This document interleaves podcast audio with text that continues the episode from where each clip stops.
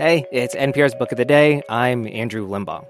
There's a certain type of worship band at a church where if you see that the guitarist has a pretty sizable pedal board, you know you're going to be hearing something that sounds a lot like U2. Praise bands love U2, and it turns out that's not an accident. Bono is out with his new memoir called Surrender, and he talked to NPR's Rachel Martin about the connection between U2's music and Christian hymns, as well as his faith. And faith here is an interesting word. I'm not sure he'd call himself religious. He says in the interview that religion is something people use to beat people over the head with. Instead, the discussion suggests faith for Bono is a little more mysterious, a little more ineffable.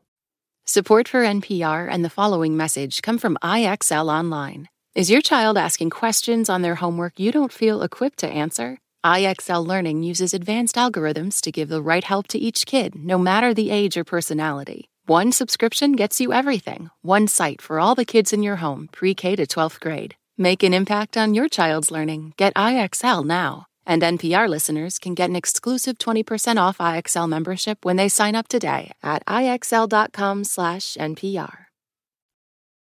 It was 1976. An Irish kid named Paul Hewson was trying to figure a lot of things out. His mom had died a couple years earlier when he was just 14.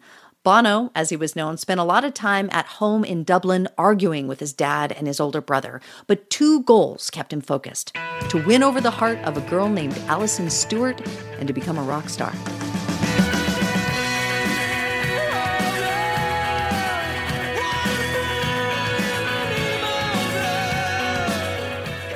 And get this, in the same week, Bono asked Alison out. She said yes, by the way, and he ended up in Larry Mullen Jr.'s kitchen for an audition.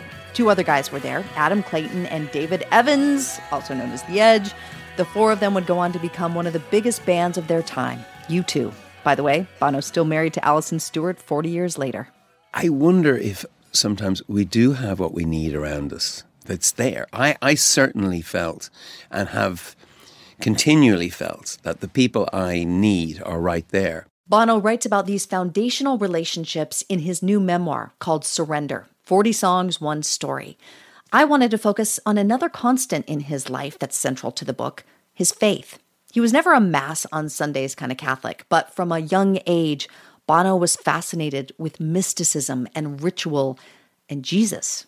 You write in the book if I was in a cafe right now and someone said, Stand up if you're ready to give your life to Jesus, I'd be the first to my feet.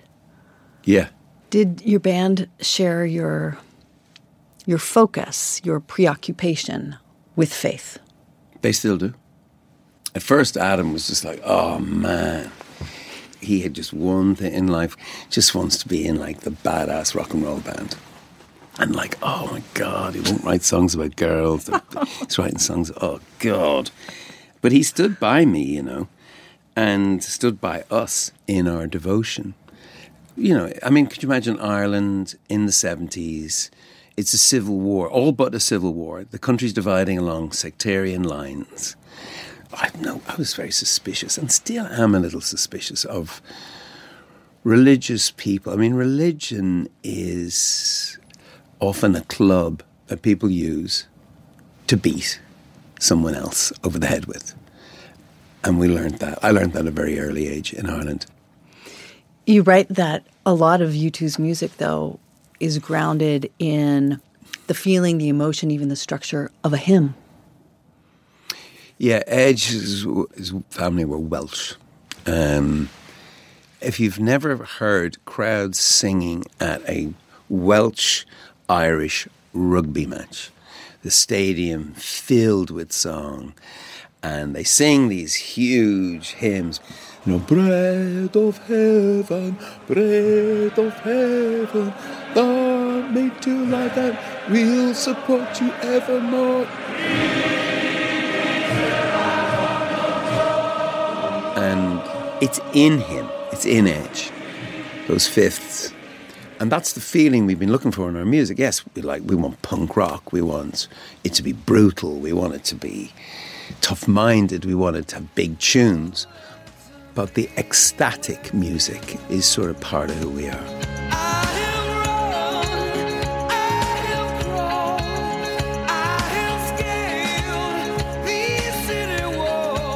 still haven't found what I'm looking for. You say explicitly in that song. There's some kind of root of that.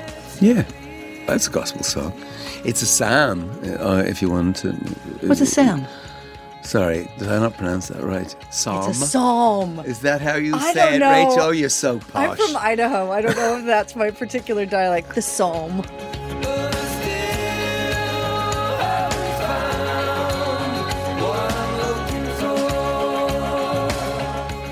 Your dad said um, near the end of his life that the most interesting thing about you was your spirituality, was your religion. My faith, Your faith. He was brilliant. He had faith and he lost it, you know, just, and people do, just when you need it. You know, he was dying. And uh, I write in the book about going in to see him. And I was reading him bits of scripture and he was kind of giving me the hairy eyeball. It was a little bit of, you knock it off, will you? You know, and I was so sad for him that it, he didn't have that because he had always said to me things like, you know, this stuff, this God stuff, I, I don't experience that, but you shouldn't give that up because it's the most interesting thing about you. He'd say it was an, again a classic. Bob. I mean, was that sort of a, sl- a, a slight to you? I mean, No, yeah, but he was. He was. You're this and- and- musician. And, now you're picking it up. His his compliments would arrive either with a tickle or a boxing glove, you know. And I remember when we were recording U2's first album, he's like, uh, you know, what are you doing? And I said, I've just been recording the album. And he's like, You've been doing that for weeks. and I said, Yeah, it's three weeks. This is the last week. And he says, How long is an album? And I'd say it was about 40 odd minutes. God, you get it right. Get it right.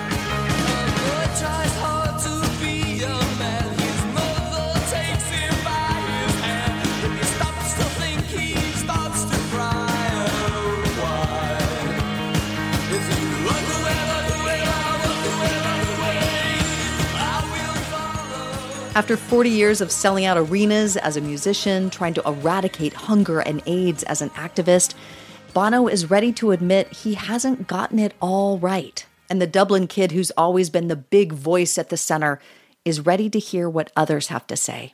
Just shut up and listen is kind of where I'm at at the moment. I just need to be more silent and to surrender to my band. It's been at the core of what I'm trying to do with my life, surrender to my wife. And when I say surrender totally, I do not mean making peace with the world. I'm not ready to make peace with the world. I'm, I'm trying to make peace with myself. I'm trying to make peace with my maker. But I am not trying to make peace with the world. The world is a very unfair, deeply unfair place. And I'm ready to rumble. I'm keeping my fists up for that one. The book is called Surrender 40 songs, one story. Bono, thanks for talking with me. Thank you.